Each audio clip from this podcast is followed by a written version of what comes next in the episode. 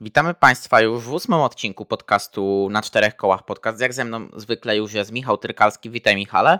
Dzień dobry. Jest też z Państwem Piotr Szczepanik i w dzisiejszym odcinku podcastu omówimy sobie to, co będzie się działo podczas Grand Prix Węgier i to, co się dzieje dookoła Grand Prix Węgier, no bo troszkę nam się jednak dzieje tutaj, gdzieś to wszystko zaczyna nam kotłować, buzować i jednak widać, że ta przerwa wakacyjna jest już coraz bliżej i też zespoły tutaj starają się gdzieś nam dowozić jakichś nowych informacji. No, można tak naprawdę zacząć ten weekend na Węgrzech się pytając, kto tutaj będzie drugą siłą stawki, bo pierwszą siłą stawki pewnie pozostanie Red Bull, o którym i tak dzisiaj trzeba sobie trochę powiedzieć, no bo przywieźli nowe poprawki, przywieźli nową sekcję boczną w swoim aucie, co jest bardzo ekscytujące, ale czy Aston Martin wróci do dyspozycji, czy McLaren, który ma poprawki mechaniczne w aucie, dokona, jakby można to powiedzieć, kolejnego kroku do przodu i pójdzie do przodu po raz kolejny? Masło maślane, wiem. I powtórzenie, ale czy to będzie taki kolejny przełomowy weekend dla McLarena, czy Mercedes, któremu w zeszłym sezonie na tym torze szło dość dobrze, no mieli tutaj jedno z dwóch pole position w tamtym sezonie mieli, właśnie na Węgrzech, i czy Ferrari będzie mogło cokolwiek pokazać? Tak, no pierwsze miejsce mamy pewne, że znowu Red Bull będzie prawdopodobnie, jak się nic nie wysypie im w samochodzie w sumie, ale no właśnie ta walka o drugie miejsce no, robi się ciekawa, bo tak naprawdę McLaren przywozi kolejne poprawki, teraz już mechaniczne, czyli znowu ten bolid się trochę zmieni. Nie wiemy też, jak te wszystkie podzespoły nowe, które już mieli, jak to wszystko zareaguje też na torze na Węgrzech, no bo to jednak jest inny tor niż Silverstone, także tutaj aż taka moc nie jest potrzebna. Samo to, że tutaj często zespoły używają właśnie silników z piątkowych treningów, bo właśnie to jest to, że te prędkości tutaj nie są wysokie, więc tutaj te silniki aż tak się nie zużywają. Także tutaj no, musimy zobaczyć, co z tym McLarenem w tych treningach będzie, bo w sumie tu już wyjdzie pewnie, jak się sprawdzi to te wszystkie nowości, już cały ten pakiet. Mercedes.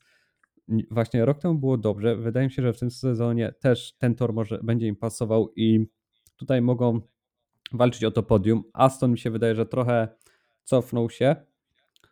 Te poprawki, które wszystkie wprowadzili do bolidu, są tak jakby prowadzone, okej, one miały pomóc, ale trochę chyba teraz inżynierowie też nie wiedzą, co robić dalej, trochę się pogubili, więc wydaje mi się, że Aston raczej może trochę teraz opaść sił i na Węgrzech no, może być podobnie jak na Silverstone właśnie. Ferrari też właśnie ciekawie, no bo o nich też nie wiemy w sumie, czy to będzie dobry wyścig, dobry weekend, czy ten tor im przypasuje, czy nie. Także tutaj ciężko powiedzieć tak naprawdę, kto tą drugą siłą może być, bo mamy kilka tych zespołów, 4 w sumie, a można by doliczyć też może Alpine, no kto wie, bo Alpine też może tutaj coś pokazać, ale jest kilka właśnie tych zespołów i ciężko powiedzieć, kto będzie tą drugą siłą, bo każdy coś ma, każdy jakieś te nowości ma, ale czy to się sprawdzi tutaj na tym torze, czy to będzie na tyle pozytywne, że będą mogli się ścigać o jakieś wysokie pozycje, no tego nie wiemy. Ja tak sobie myślę, że McLaren ma bardzo duże szanse być znowu na tej drugiej pozycji. Trzeci może być Mercedes, albo będzie z Mercedesem walczył o to drugie miejsce. To ja bym tak to widział. Też wiadomo, Zak Brown, jak się wypowiadał, to mówił, że ich bolid też nie będzie na każdym torze super szybki. Wiadomo, no ciężko, żeby był, bo to jednak różne są tory, jednak bolid będzie pasował na jednym torze bardziej, na drugim mniej. Ale tutaj jakbym tak miał myśleć, tak się spodziewać, to taki Mercedes i McLaren będą walczyć drugie, trzecie miejsce. To mi się wydaje, że to tak będzie siła. No Red Bull pierwszy, a później wydaje mi się, że Ferrari z Astonem będą o to czwarte miejsce walczyć. Red Bull na początku, ja bym później postawił McLarena i gdzieś właśnie Aston, Ferrari, trzecie, czwarte, Mercedes. Nie wiem, gdzie Mercedesa ulokować, bo ja mam taki bardzo ambiwalentny stosunek do tej konstrukcji, chociaż do Ferrari też mam taki stosunek, ale no Astonowi podobno te wolniejsze tory troszkę bardziej odpowiadają, a pamiętamy, co było w Monako, czy też no w Monako głównie, no bo w Monako było jedynie widać ten potencjał Astona na wolnych torach, takich bardziej technicznych i tutaj gdzieś bardziej bym postawił właśnie Astona na trzecim miejscu. Mercedes gdzieś będzie na czwartym miejscu z Ferrari się bił o to czwarte miejsce. Tak to widzisz? No okej, to z tym McLarenem zgodzę się, bo mi się wydaje, że te poprawki są na tyle mocne i też w jakimś stopniu odzorowują Red Bulla więc tutaj może być tak, że ten bolid w sumie na każdym torze będzie dobry. Z tym Astonem, oni na tych wolniejszych właśnie torach są, spisują się dobrze, ale właśnie ja bym tego Mercedesa tak nie spisywał. Jednak mi się wydaje, że inżynierowie w Mercedesie lepiej rozumieją to, co mają w porównaniu do Astona i Aston tak jakby właśnie to, co mogli już osiągnąć w jakimś stopniu, to im się udało i teraz już nie będzie takich pozytywnych wyników od tego, już od jakiegoś czasu w sumie. Widać, że już jest trochę gorzej. Wiadomo, może trafią się jeszcze jakieś tory, że będzie lepiej, ale właśnie wydaje mi się, że tutaj może być im ciężko. No, albo będąc z Mercedesem Aston będzie walczył, bo to też może tak w sumie być.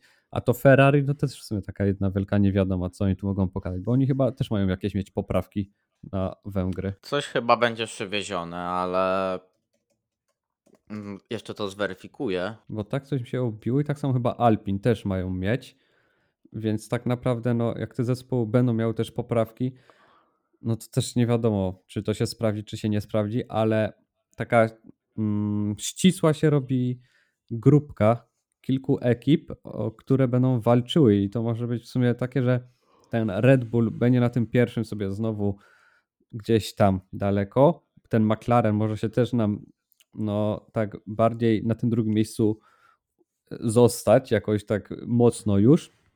I później Mercedes, Aston, Ferrari i może Alpine na takim o trzecie miejsce będą walczyć, trzecie, czwarte, to w sumie też jest możliwe. Wszystko jest możliwe. Bo tak sobie można myśleć, ale McLaren pokazał się z okej strony. Teraz jak te podzespoły ostatnie już w sumie nowe części będą mieli, więc wydaje mi się, że McLaren dalej będzie na topie. A dalej to właśnie ciężko powiedzieć, bo w sumie najwięcej poprawek przywiózł teraz McLaren, Red Bull też, że przywiózł poprawki, a reszta zespołów to tak mniejsze jakieś z tego chyba, co tam się wydaje, więc tutaj może być w sumie też taka walka pomiędzy nimi, bo jednak bez tych poprawek to może być im ciężko tak naprawdę. Ale pamiętaj, że masz jeszcze Belgię w zapasie i masz przerwę wakacyjną zaraz, więc nie wiem, czy jest sens tak naprawdę już teraz przywozić te poprawki, czy nie lepiej poczekać właśnie gdzieś do przerwy wakacyjnej.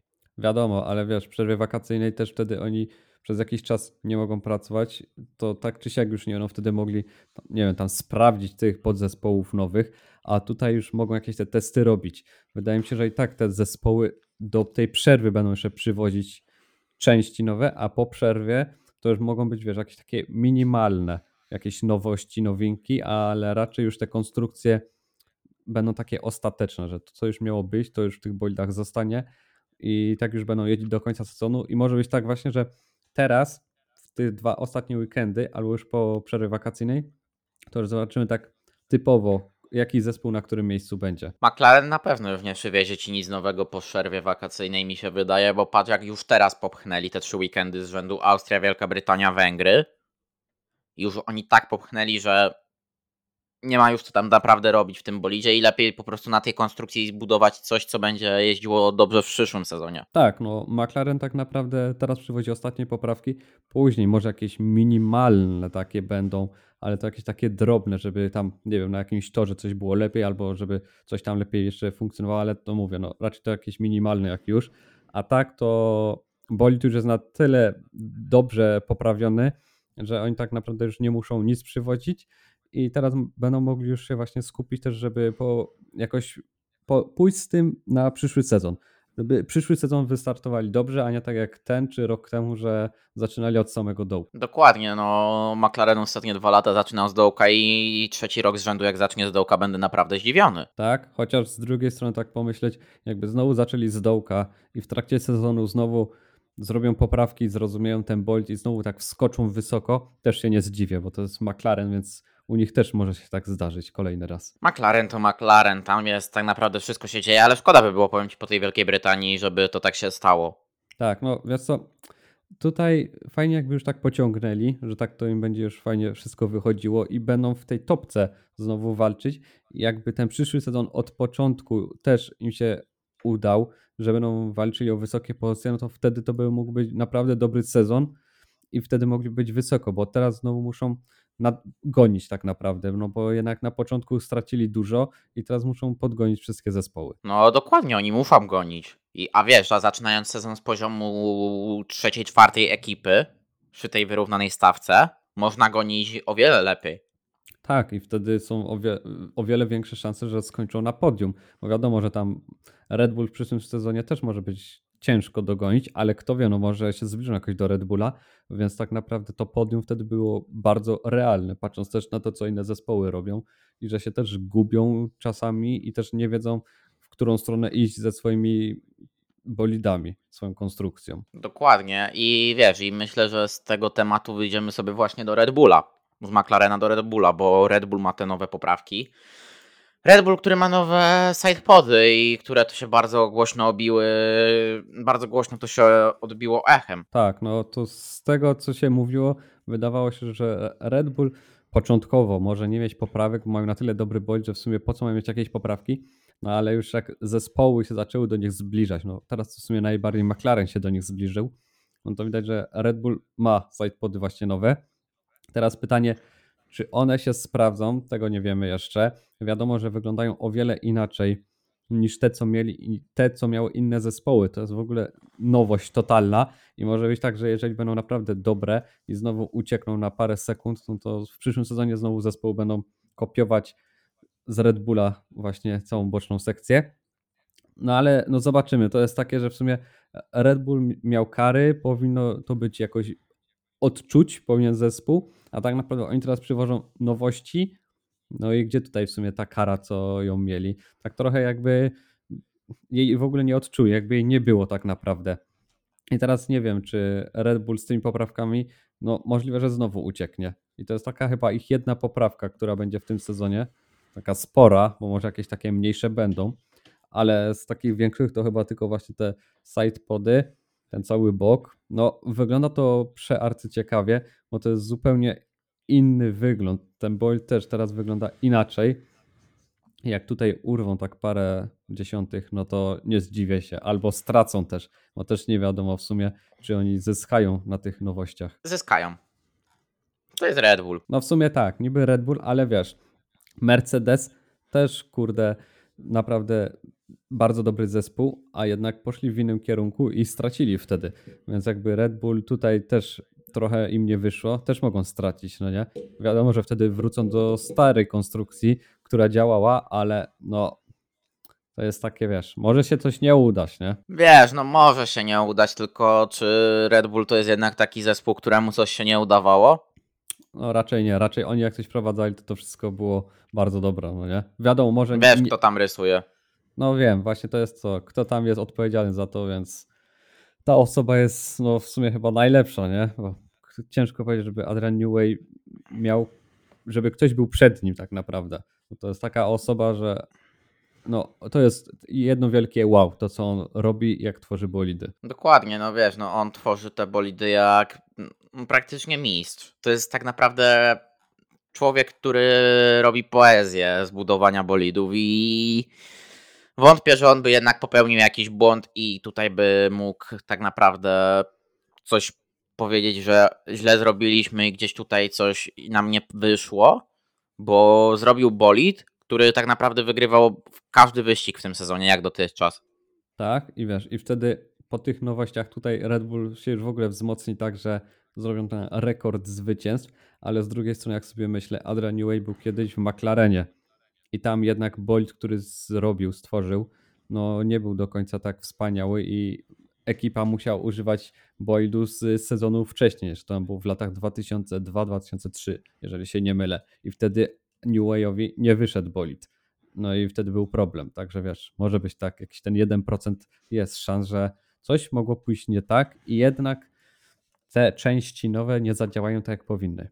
Ale to się dowiemy w treningach tak naprawdę już zobaczymy, o ile ten Red Bull będzie albo szybszy, no albo straci. Dokładnie, no mówisz o bolidzie MP418, który w ogóle nie wystartował w ani jednym wyścigu.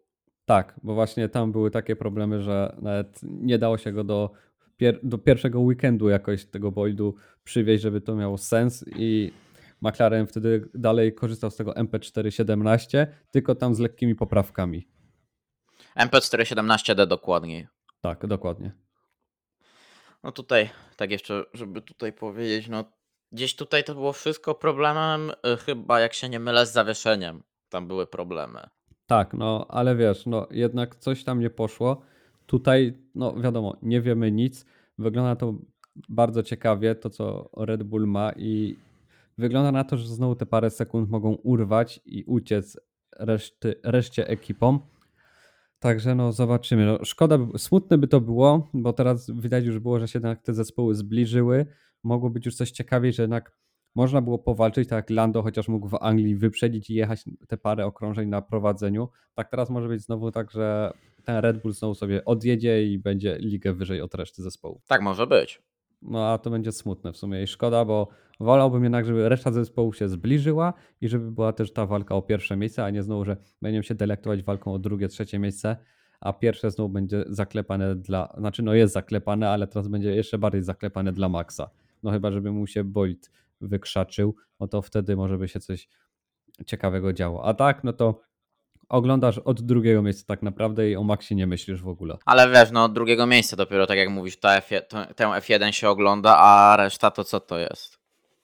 No reszta, znaczy wiesz, to jest takie, od drugiego miejsca oglądasz, chociaż nie powiem, bo w środku stawki też jest ciekawie, przez to, że teraz ten Williams poszedł do góry właśnie, no to wiesz, te top 10, te 12 pierwszych miejsc, no to coś się dzieje, bo tak naprawdę te zespoły nawet walczą o te pojedyncze punkty, bo widać, że Williams się wzmocnił, to Alpine też jest takim no piątym zespołem, Aston teraz też z tymi problemami, to jest takie, że jednak pod koniec tej dziesiątki są i walczą właśnie tak trzy zespoły, więc tutaj jest co oglądać, no a końcówka no to wiadomo tam Haas, Alfa i Alpine, no to nie ma co o nich mówić nawet, bo to wszyscy się biją po czołach. Dokładnie, no jedynie Williams z tego bagienka wyszedł, a reszta to tak jak mówisz, bicie się po czołach, kopanie, plucie i jeszcze nie wiem co, przepraszam za taką brutalność.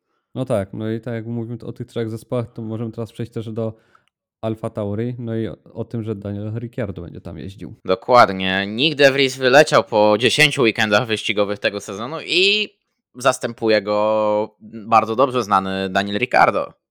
Tak, z jednej strony mogliśmy się tego spodziewać, że Nyck wyleci, z drugiej strony trochę szkoda, że Red Bull mu też nie dał większych szans, możliwości, żeby się mógł jakoś pokazać, bo jednak bolid też nie był fantastyczny, co możemy zobaczyć po tym, jak Yuki Tsunoda jeździ. Wiadomo, że Japończyk lepiej się pokazuje, wyższe pozycje zdobywał, no ale tak czy siak, dla Nycka to był pierwszy sezon.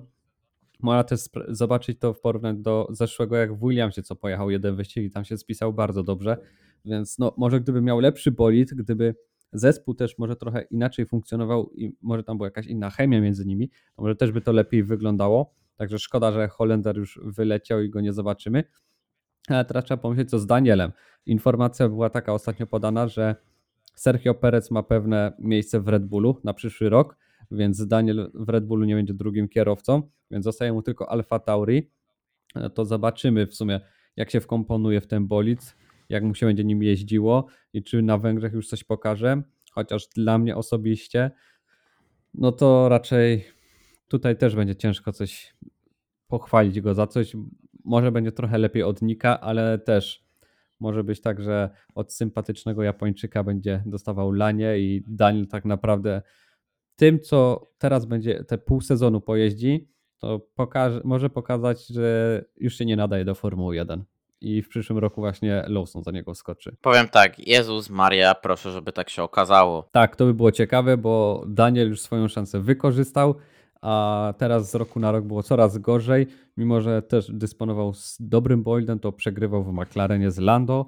Także teraz w AlphaTauri nie chce mi się wierzyć, że on coś dobrego pokaże. Może coś tam będzie lepiej, ale tak czy siak dalej będzie no, bardzo niski poziom. Plus po tym, że on miał teraz przerwę, także też jednak trochę może mu to zająć, żeby znowu zapoznać się z bolidem, a samo to, że on jak w Red Bullu testowali wszyscy kierowcy, no to on wypadał najgorzej, więc tutaj też nie widzę jakoś pozytywów pod tym względem. No nie ma pozytywów, nie ma i nie będzie pozytywów. Nie będzie i to jest w sumie tak, że dobra, wszyscy się cieszą, że Daniel wraca, bo znowu marketingowo to jest top, że tak znany kierowca znowu będzie jeździł, wiadomo, w słabym bolidzie. Teraz znowu jest takie przypominanie od tego, jak zaczynał Formułę 1. I to jest, no można powiedzieć, że jest taki drugi powrót, ale no nie pokaże nic szczególnego i wydaje mi się, że to będzie ostatniego pół sezonu w Formule 1, a później zostanie znowu trzecim kierowcą, tylko w Red Bullu, takim bardziej do marketingu i tyle, a Lawson właśnie wyląduje w AlphaTauri, bo jemu się po prostu należy, bo jest szybkim kierowcą po prostu. Dokładnie, no Lawson jest szybkim kierowcą, należy mu się to, wiesz, słuchaj, Liam teraz traci niewiele traci w Superformuli. Tam chyba jest tylko punkt lub 2 punkty straty do lidera klasyfikacji. W DTM-ie był mistrzem, bo jeżeli ktoś mi powie, nie uznaję tej ustawki na Norris Ringu, dla mnie ten wyścig powinien zostać anulowany, skasowane wyniki, bo to był jeden wielki skandal. To co tam się stało? W Formule 2 miał trochę pecha, ale no wiesz, mówimy o naprawdę szybkim, dobrym kierowcy. Mówimy o człowieku, który ma wielki potencjał i człowieku, który powinien się pojawić w Formule 1, więc myślę, że to tak naprawdę, jeżeli Daniel Ricciardo nic nie pokaże w AlphaTauri albo pokaże niewiele, no to Liam Lawson pojawi się w sezonie 2024 w Formule 1. A dla mnie to raczej on będzie pewny, że się pojawi, bo taki kierowca musi w końcu wejść do tej Formuły 1, bo żal by było, żeby nie zobaczyć go w sumie w Królowej Motorsportu, a też wydaje mi się, że Tsunoda raczej będzie jeździł cały czas, bo tak naprawdę drugie miejsce ciężko jakoś zmienić, żeby ktoś inny jeździł, no chyba, że teraz po zmianie nazwy Red Bull trochę to inaczej będzie chciał tam porobić i w sumie też osoba odpowiedzialna za szefa całego też będzie jakoś tam inaczej myślała, no ale to się okaże, ale dla mnie Lawson to przyszły sezon ma pewny w Formule 1 właśnie. Powiem Ci, że nie wiem, bo to wiesz, na dwoje babka wróżyła, zobaczymy jak to wyjdzie w praniu tak naprawdę, no bo wiesz, no jednak Daniel Ricciardo może zostać na sezon 2024, bo wiesz jak to jest w Red Bullu i z Helmutem Marko. Wywalili De Vriesa w godzinę. Tak i to jest właśnie to, że nie wiadomo co tam się stanie, bo Helmut Marko to nie wiadomo co sobie wymyśli, ale no nie przekonuj mnie Daniel po tym co widziałem w ostatnich sezonach, no nie przekonuj mnie za nic. Przekonujący Daniel? Nigdy w życiu. No, także wiesz, tutaj może ładnie wygląda w tych ciuszkach, ale no nie, on sobie pojeździ teraz, nacieszy się jeszcze, ładne zdjęcia pstryknie sobie z kibicami, czy jemu pstrykną jeszcze jak się uśmiecha, coś tam pogada i to będzie na tyle. Daniel tak naprawdę zakończył się po Grand Prix Włoch 2021. Tak, bo tam był już ostatni moment. Podryk. Tak, gdzie coś jeszcze było widać właśnie, a później to już taka równia pochyła w dół. Proszę Cię, no to tak naprawdę było... Nie wiem, jak to powiedzieć. A teraz tak dobitnie pokażę, że on już się nie nadaje do Formuły 1 i to doświadczenie gdzieś tam uleciało i już go nie ma. I teraz już tak będzie właśnie, no coraz będzie gorzej. Będzie, bo będzie. Tak, dokładnie. To będzie coś takiego jak Latifi jeździł w Williamsie. To tak może być z nim teraz przez to pół sezonu. Wiesz, no on nie jeździł tak naprawdę pół sezonu w Formule 1, a wiesz, to trafia do AlphaTauri, która jest w ogóle odmiennym autem od Red Bulla, bo pamiętajmy, że AlphaTauri sama buduje auta, a nie kupuje części od Red Bulla, więc tak naprawdę no tutaj nie będzie czegoś takiego, że Red Bull daje części AlphaTauri i te bolidy gdzieś są podobne. Nie, to są dwa różne bolidy i wsadzają Daniela do AlphaTauri, z którą on nie jest zapoznany i te Węgry, Belgia będą masakrą dla Ricciardo i to będzie deklasacja totalna. Ja tak to widzę. No okej. Od Holandii może być już lepiej, no bo będzie bardziej zapoznany z tym autem, ale mówimy o 10 wyścigach w sezonie, no bo tutaj tam nam ten sezon trochę przyspieszy po przerwie wakacyjnej i jeszcze teraz nam troszkę przyspiesza przed przerwą, no bo mamy takiego doubleheadera Węgry-Belgia, ale ja tutaj nie widzę gdzieś jakichś pozytywów dla Ricciardo, no i nie wiem jak to oceniać, ale no ja na przykład ten Daniel Ricciardo teraz w tej AlphaTauri, no ja nie wiem czemu na przykład już nie było telefonu do Liama Lawsona i go nie ściągnęli z Japonii już teraz, no mógł sobie dojechać tą rundę na Fuji teraz i by już go ściągnęli z Japonii do AlphaTauri, bo lepiej dać pół sezonu w bolidzie młodemu chłopakowi, bez w ogóle jakichkolwiek oczekiwań wobec niego, chociaż wiem, że to w Red Bullu jest za wykonalne i tak naprawdę Helmut Marko nie wie o czymś takim, że trzeba się wjeździć, bo chyba zapomniał jak cielęciem był. Użyję takiego znanego powiedzenia i gdzieś Helmut Marko zapomniał o tym, że kierowca musi się w bolid wjeździć, musi się przyzwyczaić, etc., etc., ale ja bym dał Liamowi te pół sezonu na wierzenie się i żeby w 2024 roku już wchodził jako kierowca z doświadczeniem w F1, okej, nie z pełnym sezonem, ale jako człowiek, który ma już jakieś tam jakąś znajomość tego bolidu. Tak, no dla mnie też to jest niezrozumiała decyzja, że Daniel przychodzi. Jeszcze patrząc na to, że Red Bull jest zespołem najsilniejszym, który ma najlepszy bolid, a nagle kierowca przechodzi do jednego z najgorszych, jak i najgorszego bolidu w stawce. To co on ma pokazać? Tam jest wszystko inne. Tam no, on się nie zapozna w jeden weekend i dlatego teraz weekendy na Węgrzech i w Belgii to będą totalnie dramatycznie dla Daniela i on dostanie bardzo wielki łomot od Tsunody. Dobra, może coś tam powalczy z kimś, ale to tak czy siak będzie no, słabe i właśnie trochę to jest takie dziwne, że Lawson by mógł teraz wejść i już się zapoznać jakoś z tą Formułą 1, żeby na przyszły sezon już mieć jakieś to doświadczenie, to oni woleli właśnie Ricciardo, nie wiadomo czemu, no chyba, że tam coś jeszcze bardziej mają w planach, ale nie chce mi się wydawać, że on będzie w przyszłym roku kierowcą dalej podstawowym. Nie będzie. No nie będzie, ale to jest... Po co? No właśnie, ale wiesz, to jest takie... To po co oni go teraz stawiają na te pół sezonu? To jakby mogli od razu wziąć jakiegoś juniora, który będzie pewny na przyszły sezon i mógłby już teraz wejść i się nauczyć, gdzie wiadomo, bolt jest słaby, ale jak będzie wszystko zmieniane od przyszłego roku, no to teraz żeby się zaznajomił już z bolidem, z Formułą 1, jak to wygląda, z tymi torami, a tak, no to kurczę, no nie wiem. Wiesz, no z torami to jak wygląda, to okej, no bo można jeszcze sobie powiedzieć, że pierwszą część sezonu miałby łatwiej o tyle, że większość jeździmy w Europie tam, gdzie Formuła 2 czy Formuła 3 jeździła, ale no tą drugą część sezonu, gdzie tak naprawdę od Włoch przeskakujemy na tory takie, po których tylko Formuła 1 jeździ, bo czy to Singapur, czy to Japonia, Suzuka. No Suzuka będzie miał Super Formuli trochę jeszcze jazd, ale no okej, no to inna sprawa.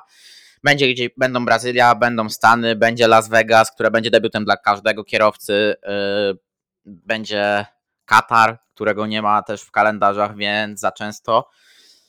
Więc to by było dla niego fajnym polem do rozwoju, ale no tutaj Daniel Ricciardo mi się wydaje będzie w roli straszaka na Sergio Pereza. To będzie taki straszak, dlaczego, że jeżeli będziesz się źle sprawował, to my mamy na twoje miejsce Ricciardo i my sobie go nie zawahamy się użyć. Tak, to mi się wydaje, że też tak może być, ale to chyba Christian Horner mówił, że Perez ma na przyszły sezon jeszcze pewne miejsce, chociaż wiadomo, u niego te słowa, które wypowiada, to trzeba brać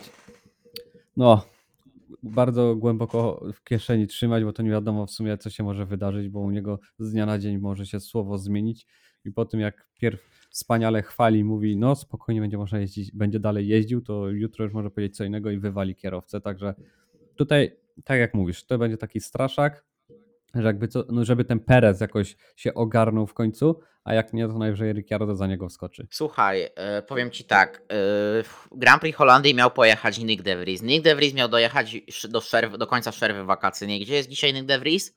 Poza Formułą 1.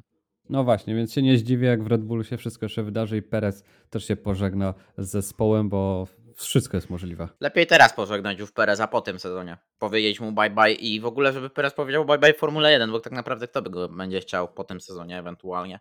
No też ciężko, żeby miał gdzieś wejść, jak są inni bardzo dobrzy kierowcy, no chyba, że wtedy Liam Lawson skoczy do Red Bulla za niego, ale to by było trochę dziwne w sumie i za szybko i za wcześnie dla niego też. Wiesz, czy za szybko, czy za wcześnie, teoretycznie wiesz, będzie miał po tym już sezon w Super Formuli, a jednak pamiętajmy, że Super Formula jest najlepszym przedsionkiem przed F1. Tak. Chociaż Pierre Gasly po roku w Super Formuli i po roku w Formule 1 nie poradził sobie w Red Bullu. No właśnie, więc wiesz, takie... To jest skakiwanie na głęboką wodę do rodziny Red Bulla i żeby być już w seniorskim zespole i jeździć z Maxem Verstappenem, bo jednak Holender tam jest główną postacią i on jest najważniejszy, więc wszyscy robią tak, żeby było dla niego jak najlepiej, a drugi kierowca ma trochę gorzej jednak. To powiedzenie, że ma trochę gorzej to jest lekkie niedopowiedzenie, Michał. Przepraszam. No kurczę, no. Widzisz, no to jest po prostu drugi kierowca tam ma być wołem roboczym, który ma punkty dowozić i to takie, wiesz, nie takie jak Perez teraz dowodzi, tylko naprawdę duże punkty. Tak, no w końcu oni chcą wszystko wygrywać, więc to musi być drugi kierowca, który jedzie za tym Maxem i będzie go chronił. Będzie grzecznie na drugim miejscu dojeżdżał, nie będzie konfliktowy, nie powie, że on chce walczyć z Maxem. Taki Valtteri Bottas. Tak, no dokładnie. Ma być takim typowym drugim kierowcą, który właśnie będzie walczył, będzie mu uderzać na podium, ale nic nie zrobi pierwszemu kierowcy. A, ciężkie to ciężkie jednak, ale no myślę, że już z tematu sobie Ricardo wyjdziemy, bo temat w ogóle trzeba pójść w tę przyszłość, a ta przyszłość tak naprawdę nam się coraz bardziej maluje na horyzoncie, bo tak naprawdę nas zostało już 2,5 sezonu do sezonu 2026, który to nabiera nam bardzo kształtów już, bo czy to pod kątem zespołów, czy to pod kątem regulacji i sobie od tych regulacji zaczniemy tak naprawdę. Regulacje, które są bardzo interesujące, bardzo intrygujące, frapujące, wstawcie sobie dowolne słowo, które wyraża mocne zainteresowanie, bo skrzynie biegów mają być zmniejszone z 8 do 6 biegów. Sześciobiegowa skrzynia biegów. Jezu Maria, kiedy to ostatni raz było w bolidzie F1? Kurczę, ciężko sobie przypomnieć chyba. Chyba początek lat 2000 mi się wydaje. Możliwe, że tak było, tak, bo później były siódemki i później były ósemki. Takie ósemki, takie typowo ósemkowe. Racing History, bo ja patrzę, mam akurat McLarena mam odpalonego, nomen omen, i sobie sprawdzę MP410. MP410 to była 6, MP411 6, MP412 6, mistrzowski bolid Hakinena to była jeszcze 6. Także no te 2000 lata. To będzie tak, dopiero w 99 w McLarenie wprowadzono 7.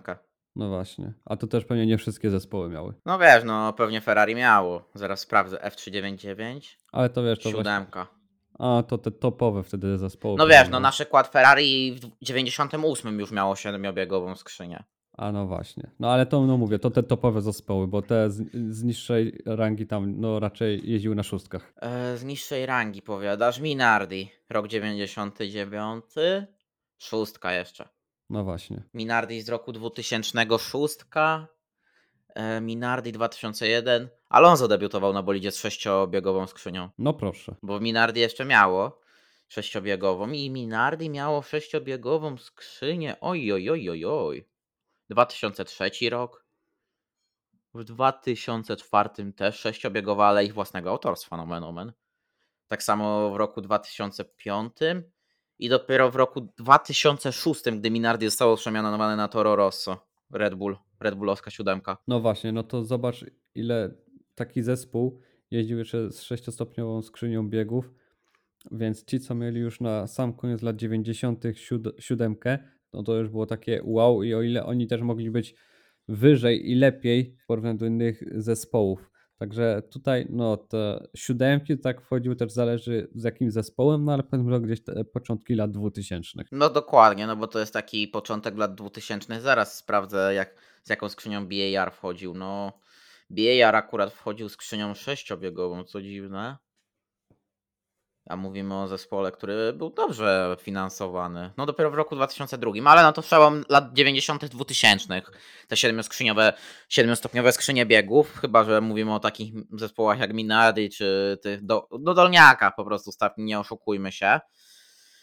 Ale no patrząc na to jak było, no to nie będzie teraz tak jakoś mocno, tylko będzie 6-biegowa skrzynia, będzie tylko 30-kilogramowy bak, który będzie miał napędzać głównie silnik, który będzie napędzał silnik spalinowy, który ma tylko być po to, żeby produkować energię elektryczną do napędzenia tych elektrycznych silników, i wheelbase tak zwany, no czyli to jak można koła rozstawić, ma być skrócone aż o 30 cm.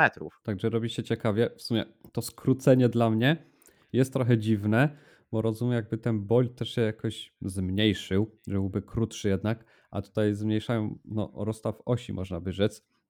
Więc jednak to prowadzenie też się powinno trochę zmienić i nie wydaje mi się, żeby to miało się być jakoś poprawa tego, a może to tego pójść w tą gorszą stronę. No bo jednak rozstaw już będzie krótszy, a wtedy jednak bolid już nie będzie miał takiego dobrego prowadzenia.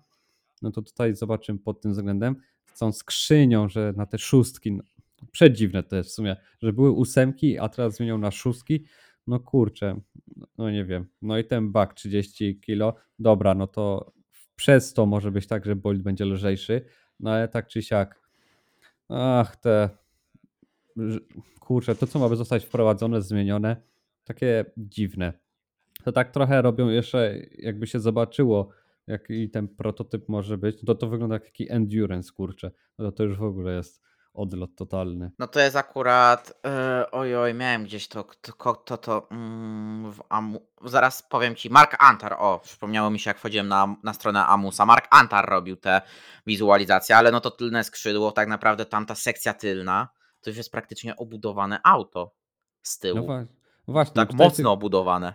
I tutaj tylko brakuje tak naprawdę przodu, żeby miał szybę, był zasłonięty, jakieś delikatne chlapacze, które nomen omen nie wiadomo jak było na testach, bo nic w sumie o nich nie wiadomo, więc chyba nie wyszło to najlepiej i raczej chyba z tego nic nie będzie, chyba, że jeszcze coś będzie zmieniane i testowane dalej, to zobaczymy. Ale ten Bolt Formuły 1 jakby właśnie tak jak jest tutaj zaprojektowany, to nie wydaje mi się, żeby to ciekawie wyglądało i możemy pójść w gorszym jakoś w gorszą stronę. Wiesz, to najpierw by jeszcze trzeba było, tak jak mówisz, tył praktycznie zmodyfikować tak, żeby nabudować te koła, ale to już trochę zaczyna wyglądać nam jak nie Open Wheel, a Delta Wing trochę, a był taki projekt, żeby Delta Wing wrzucić do IndyCar, to też jest w ogóle temat na inny podcast i może kiedyś siądę i pogadam o tym, bo to naprawdę jest ciekawy projekt i do Delta Winga mam wielki sentyment, ale to już nie naprawdę, i to tak wygląda trochę jak... Niektórzy mówią, że to jak Formuła 2 wygląda. W sumie, jakby tak popatrzeć, to jest zbliżona jednak trochę do Formuły 2. To taka trochę kopia Formuły 2, a trochę właśnie Endurance. Takie sklejenie dwóch samochodów. Trochę tak jest. A jakby tak poszło w to, że tak by ten bolid wyglądał, nie wiem. Ciężko mi coś powiedzieć. Wiadomo, że zespoły też by to trochę przerobiły na swoje i wyglądałoby to o wiele inaczej. Chociażby tak jak teraz wchodziła kolejna nowa generacja bolidów. Ale nie wiem. Z jednej strony spoko to wygląda, coś innego, ciekawego, ale z drugiej strony to już jest chyba za bardzo gdzieś idzie w tym kierunku takim, co nie powinno iść. Przekombinowano po prostu. Tak, dokładnie. I to aż za bardzo jednak. Chyba strasznie przekombinowano. To już wieje taką straszną nowoczesnością. To już to jakbyśmy byli, 20 lat do przodu, to może jeszcze, ale nie teraz, to już nie te czasy. Po prostu na siłę to jest pchane. Tak, tylko zobacz na ten dyfuzor nawet, jak jest tutaj zrobiony. On jest przekombinowany. Tak. To tak mocno. Dla mnie to już jest zbyt odlot taki totalny zrobiony. Odlot to mało powiedziane. Tak, ktoś tu musiał być pod grubym wpływem czegoś, mi się wydaje. Tylko czego? Tego nie wiem. Może pili Red Bulla. Dlatego tak się stało. Wiesz, Red Bulla bardzo dużo można wypić. Właśnie, więc wszystko jest możliwe. A po paru takich dawkach energetyków też może tam odlecieć. Można odlecieć. Tak, dokładnie. Właśnie. I to tak mocno można odlecieć, ale, bo już odlatujemy trochę od tematu. Wróćmy do tematu zespołów na rok 2026. Do końca lipca, zgodnie z obietnicami co nam mówiła Międzynarodowa Federacja Samochodowa, mamy poznać tożsamość dwóch projektów, które chcą być nowymi zespołami Formuły 1. Według najnowszych plotek są to Andretti i Hitech. O Hitechu już mówiliśmy w podcaście. Andretti, wiadomo, jaki to jest projekt. Tak, w sumie o jednym i drugim zespole mówiliśmy. Jakoś tam już o nich informowaliśmy. I ja się cieszę na przykład, że dwa kolejne zespoły mogłyby dołączyć, bo to będzie bardzo fajne. 4 bolidy będą mogły śmigać po torach. I to jest też ciekawe, bo więcej walki. Wiadomo, że może być na początku ciężko, ale jest jednak to większa różnorodność jeszcze będzie. Jednak będzie można też popatrzeć już nie tylko na tą przód stawki, ale też może ten tył stawki będzie ciekawszy. Także ja w sumie czekam, żeby tak już było to pewnie zaakceptowane i poinformowane, że wchodzą i Andretti i właśnie Hitech. Wiesz, 12 zespołów jest realne, tylko za Andrettim obecnie stoi tylko Alpine, które pewnie będzie dostarczać silniki Andrettiemu i będzie gdzieś tam jakieś części dostarczać, pewnie też skrzynie biegów, bo to automatycznie idzie za sobą, że Renault będzie dostarczać to, a za Hitechem stoi jedynie Mercedes, mi się wydaje. Tak, ale wiesz, to w sumie Hitech mógłby mieć lepiej jednak, jakby tak z Mercedesem to robili. Zespół juniorski, tak jak to mówiłem już. Wydaje mi się, że Hitech mógł być właśnie takim zespołem. Andretti też nie wiadomo w sumie, jaki by miał tam kierowców. Ale wiesz, Andretti może by miał ciężko na początku, Hitech mógłby mieć trochę łatwiej jednak, jakby tak z Mercedesem poszło wszystko. Chociaż nie wiadomo też, bo może się okazać, że Renault też zrobi na tyle dobrą jednostkę i to połączenie w jakimś stopniu z Renault będzie też na duży plus i się okaże, że oni zyskają na tym sporo. Dokładnie. Oni zyskają na tym, jeżeli by wszedł tutaj na Andretti z Alpine. Wydaje mi się, że oni by mogli nawet zyskać więcej niż taki Haas. Że oni by mogli naprawdę być wyżej od nich. Byliby wyżej od nich. Bo Haas to tak naprawdę jest, bo jest. Ale oni jakoś niby współpracują z tym Ferrari, a tak jakoś no słabo im to idzie. Także mi się wydaje, że Andretti by o wiele więcej mógł zrobić. No i to jest to, że on ma też wielką motywację dołączyć do tej Formuły 1 i jednak chce chyba z tym zespołem coś osiągnąć. Więc wydaje mi się, że tutaj ten projekt od samego początku jakby już wszedł, gdyby się zawitał z nami w Formule 1, no to by mogło być o wiele lepiej i może by już byli gdzieś tak no troszkę wyżej, może tak bliżej do środka stawki by im było, chociaż kto wie, ale na pewno by nie byli ostatnim zespołem w stawce. Nie wiesz, ale Andretti tak naprawdę będzie miał wielką ambicję, bo to jest Michael Andretti, jednak pamiętaj.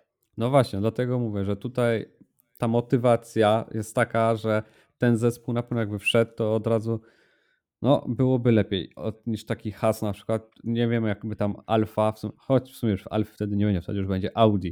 Także też nie wiadomo jak tam, ale w sumie z Haasem też nie wiemy, czy będzie dalej, ale wydaje mi się, że jakby ta ekipa, co jest teraz, miała być, tylko wiadomo, że zamiast Alfy już Audi, no to Andretti tak by wyprzedził Haasa. Andretti by nie wyprzedził Haasa? Dobrze zrozumiałem? Wyprzedziłby. A, wyprzedziłby, no to wiesz, wyprzedziłby spokojnie. Andretti wyprzedziłby spokojnie Haasa. Audi też. Okej, dobra, ciekawe. Wiesz, sorry, że ja to mówię, ale dla mnie, wiesz, że ja nie lubię bardzo tego projektu. Wiem, już mówiłeś o tym nieraz, ja to rozumiem, ale wydaje mi się, że Audi, no kurczę, mi się wydaje, że oni więcej mogą osiągnąć jako Audi niż jako Alfa Romeo teraz. Wiesz co, na pewno, no bo tak naprawdę mówimy o tym, że wchodzimy z nowym bolidem. Wiesz, nowe regulacje, bolid budowany typowo pod te nowe regulacje, tak samo silnik, ale okej, no to wszystko jest robione pod nowe regulacje. Tak. Ale nie mają doświadczenia, nie mają know-how. No to jest ten największy problem.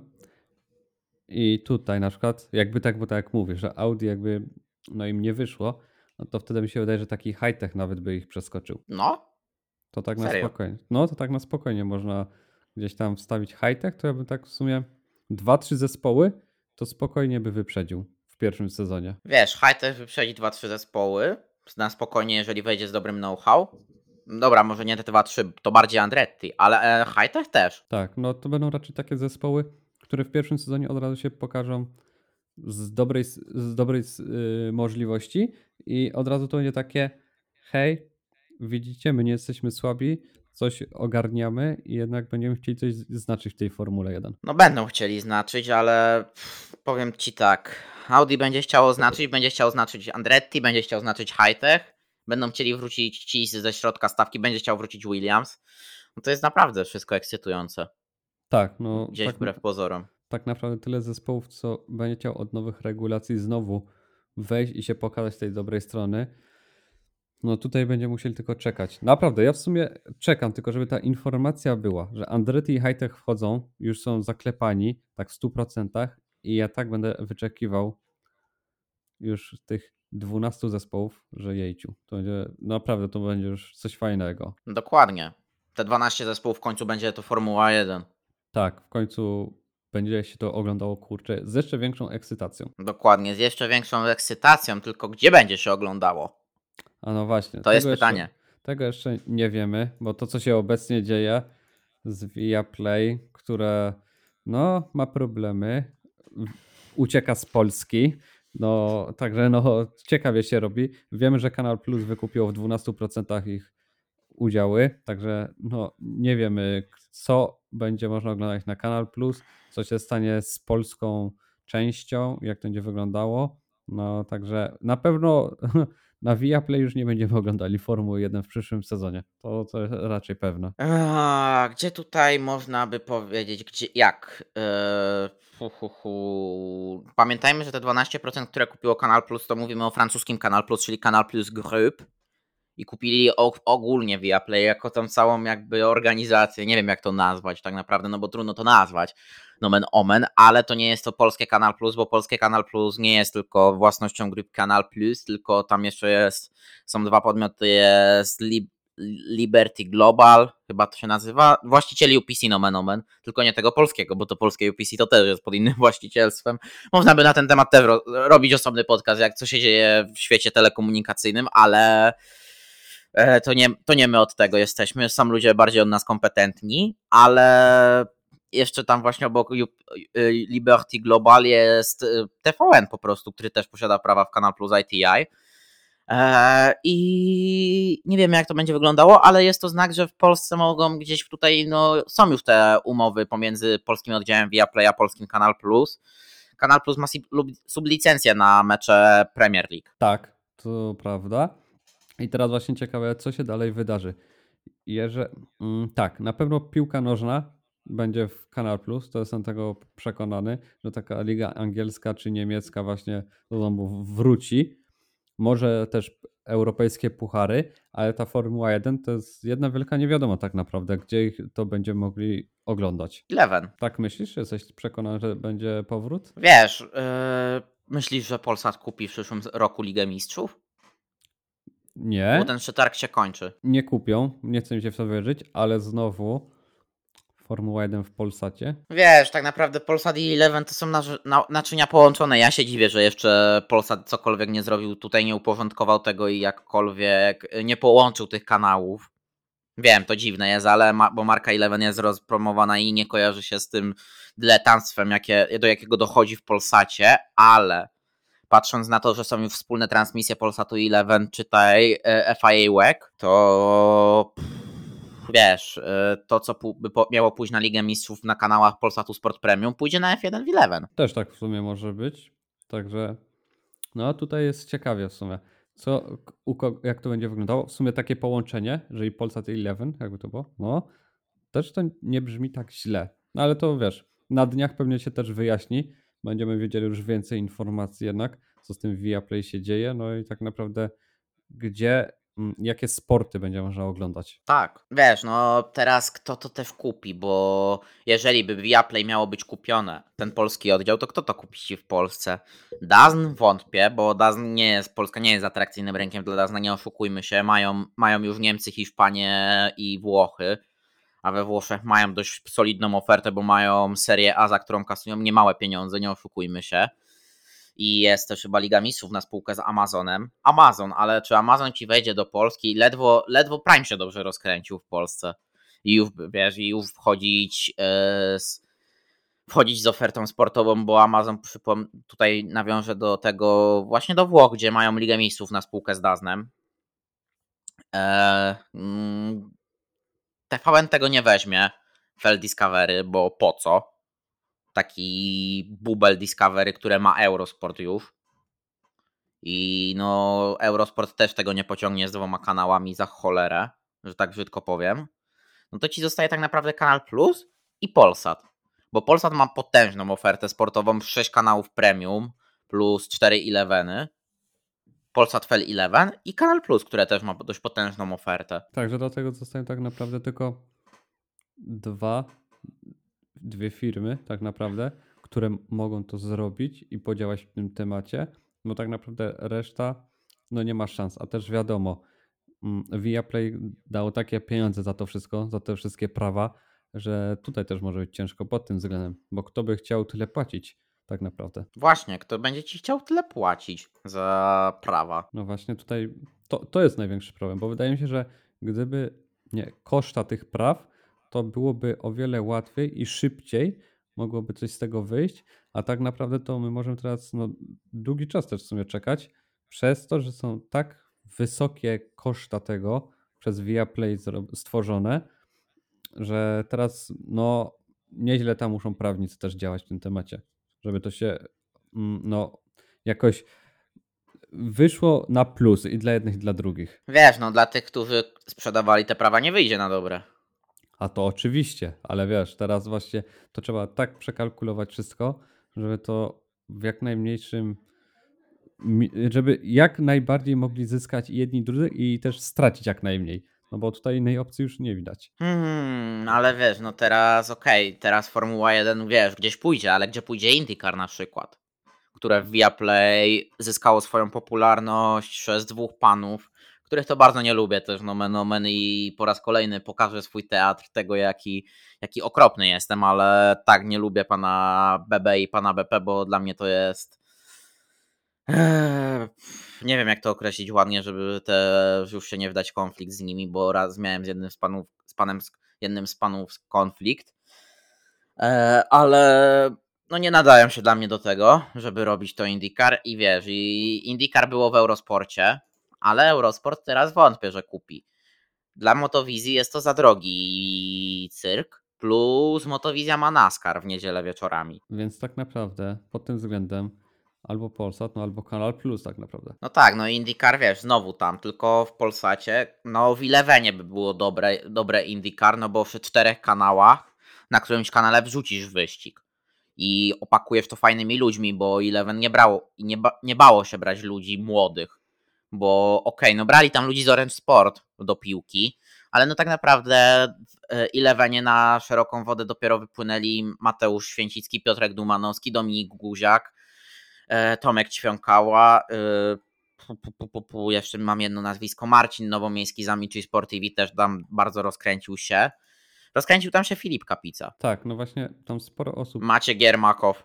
Wypłynęło. Właśnie to jest to. Sporo osób wypłynęło, więc tutaj to by była spoko i fajna opcja.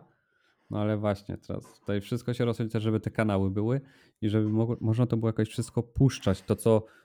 No, telewizja będzie miała, bo tak naprawdę będziesz miał wyścigi, piłkę nożną. Ale Eleven z tym nie miał problemów.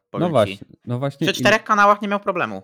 Właśnie, bo Eleven też miał wystarczająco wykupionych licencji, że mogli to jakoś wszystko upakować i zmieścić w tych 4 czy tam 5 kanałach. Także wydaje mi się... 4, no. Także pod tym względem, jeżeli Eleven by miało znowu tam parę tylko licencji, to spoko. To wszystko im się uda upchać tak, żeby to było fajnie i każdy mógł oglądać to, co chce i żeby na każdym kanale leciało właśnie coś. Ale tak by było więcej wykupionych, no to wtedy już mi się wydaje, że byłby problem lekki, żeby to wszystko pokazywać. Ale powiem ci tak, kupujesz F1, F2, F3 w pakiecie i dajesz Eleven Sports 1, cały weekend na Eleven Sports 1, powiedzmy od 9 do 18 leci motorsport, potem piłka. I wiesz, i masz wolne Eleven 2, 3, 4 i tam może na przykład wieczorami na 2 lecieć IndyCar czy coś. I wiesz, i naprawdę Eleven sobie może na tym wyjść bardzo dobrze, bo jeszcze powiedzmy, żeby wróciła do nich Bundesliga, no bo pewnie tam by wróciła, no bo gdzie by miała wrócić, no chyba, że Eurosport znowu wkroczy do gry, bo kiedyś była Bundesliga w Eurosporcie. Albo Canal+. Canal+, była Bundesliga w Canal+, przez chwilę w ostatnich latach, ale no wiesz, dla Canal+ to jest taka sytuacja, że dla nich to im spada z nieba, bo w końcu im pomoże przywrócić obraz porządnej telewizji sportowej, bo oni jedynie teraz mają Ekstraklasę, no i tenisa damskiego. I tak. Tyle. Na tym ich program się kończy. Tak naprawdę Canal+ by dużo zyskał, jakby Liga Angielska wróciła do nich. To oni już by tym wygrali w dużym stopniu. Bo według mnie Ligę Angielską tyle ludzi co ogląda i komentatorzy, którzy byli w Canal+ w Lidze Angielskiej, to był top. Także wydaje mi się, że tutaj oni by na tym dużo zyskali.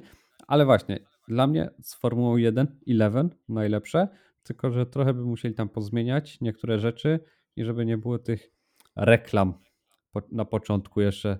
Już jak widzieliśmy, co się dzieje na torze, jeszcze oczywiście krótka reklama z Orlenem musiała być. To żeby tylko to wyeliminować. Trochę może poprawić studio, żeby też coś, powiedzmy, skopiować to, co było teraz w VIA i Eleven by naprawdę wyglądało bardzo dobrze, bo tam było naprawdę, ta ekipa, co tam była, naprawdę fajnie się sprawdzała. Wiesz, no tam praktycznie ta cała ekipa przyszła teraz do VIA.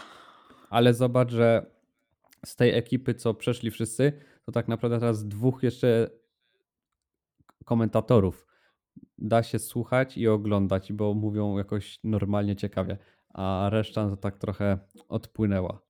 Powiem ci tak, odpłynęli ci to szyszli spoza. To oni to w tym... I wiesz, kto tam głównie odpływa.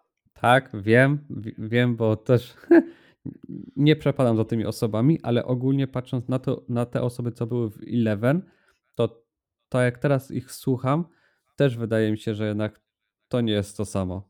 Że jednak wcześniej jakoś tak... powiem ci tak, w Eleven mi się wydaje, że Patryk Mirosławski to wszystko trzymał, bo on się znał na tej Formule 1 i z Aldoną jeździł na tą Formułę 1. I on to ogarniał, znał się i wiesz, i był w stanie to trzymać w ryzach. A teraz jak jest Paweł Wilkowicz, który wiesz, musi zajmować wszystkim praktycznie. Bo wiesz, no tak naprawdę do niego piszesz, jeżeli... coś jest do temat sportu, to on jest szefem redakcji i wiesz, jeżeli on wszystko musi ogarniać, to on też nie będzie ci wszystkiego ogarniał i dlatego tam się zrobił taki samopas. Tak, no i właśnie to jest ten największy problem. Taka lekka rozpusta i rozpasanie. O, dokładnie. Ale wiesz, no jeszcze wracając do Canal+, Panie Boże, chroń Canal+ przed Leszkiem Ołowskim. Bo jak słyszę podobno to, jak on komentuje Ligę Hiszpańską, to... Nie, po prostu człowiek mówi nie. Nie oglądam Ligi Hiszpańskiej, ale i tak głównie oglądam na Elevenie. To ja bym miał podobnie, chociaż w ogóle nie oglądam Ligi Hiszpańskiej czasami, tylko jakieś mecze, Grand Derby, ale to też rzadkość. Ja w Elevenie oglądam, bo Eleven tańszy, nie oszukujmy się. A to tak, to w sumie cenowo też Eleven było fajne pod tym względem. Wiesz, cenowo Eleven i ekspercko, bo naprawdę do piłki Eleven ma top ekspertów, bo ja odpalając mecze Serie A... Okej, na niektórych komentatorów narzekam, bo niektórzy komentatorzy tam są, niektórym po prostu się trochę, niektórzy urywają z czapy, ale to jest dosłownie jeden z dwóch, jeden komentator, a tak to reszta, czy to trafia na duet Dumanowski-Guziak, czy trafia na pana Święcickiego z Dominikiem Guziakiem, no topka. Naprawdę ja lubię słuchać i szanuję. Tak, no pod względem eksperckim i właśnie to, kogo ma Eleven, to naprawdę bardzo wysoko stał. Wysoki poziom i to było fajne, więc to, co było wcześniej w Eleven, fajnie jakby tam wróciło jednak. Racja. Wiesz, ale ja się zastanawiam na przykład, gdzie właśnie wylądują takie serie pokroju IMSA, DTM, te takie, wiesz, takie typowo już pasjonackie. Bo ja na przykład taką IMSę, powiem ci, bym zobaczył w Motowizji. Właśnie Motowizja pod tym względem jest fajna, jakby tak mogła wziąć te takie... mniej oglądane kategorie. No wiesz, było GT World Challenge, było Ferrari, było na przykład Ferrari Challenge. Tak. I to w sumie teraz, co oni tam jeszcze mają? DTM ma teraz Via chyba. No, DTM ma Via. Także no tutaj, kurczę, to jest takie ciekawe. No nie wiem, no zobaczymy tak naprawdę, możemy sobie gdybać, a tak naprawdę wszystko się okaże dopiero. Możemy sobie gdybać, a weekend z Grand Prix Węgier nadal Viaplay też, Formula Regional European Championship by Alpine, włoska F4 też pozostaje, więc no wszystko nam zostaje obecnie w Viaplay, będziemy pewnie bliżej końca roku będziemy znać te szczegóły wszystkie. Tymczasem już myślę, że chyba wyczerpaliśmy wszystkie tematy na ten odcinek, myślałem, że będzie trochę krócej, a tu wyszła godzina, godzinny materiał wyszedł, będę miał co jutro montować, ale do cóż, ja tobie dziękuję bardzo, Michale, za dzisiejszy odcinek. Ja również dziękuję. Zapraszam na social media Michała, @ Tyrkus62S na końcu, moje social media, @ Szczepanigomoto, Twitter, Instagram, Facebook, YouTube, cokolwiek. Nie, OnlyFans nie akurat, nie ma. To mogę tak powiedzieć, ale jeszcze też zapraszam na naszą stronę na 4kolach.pl, @ na 4 Twitter, Instagram, na 4 kołach Facebook, tak samo grupa facebookowa. I życzymy Państwu miłego weekendu z Grand Prix Węgier i też z innymi seriami wyścigowymi i mówimy do usłyszenia. Do usłyszenia.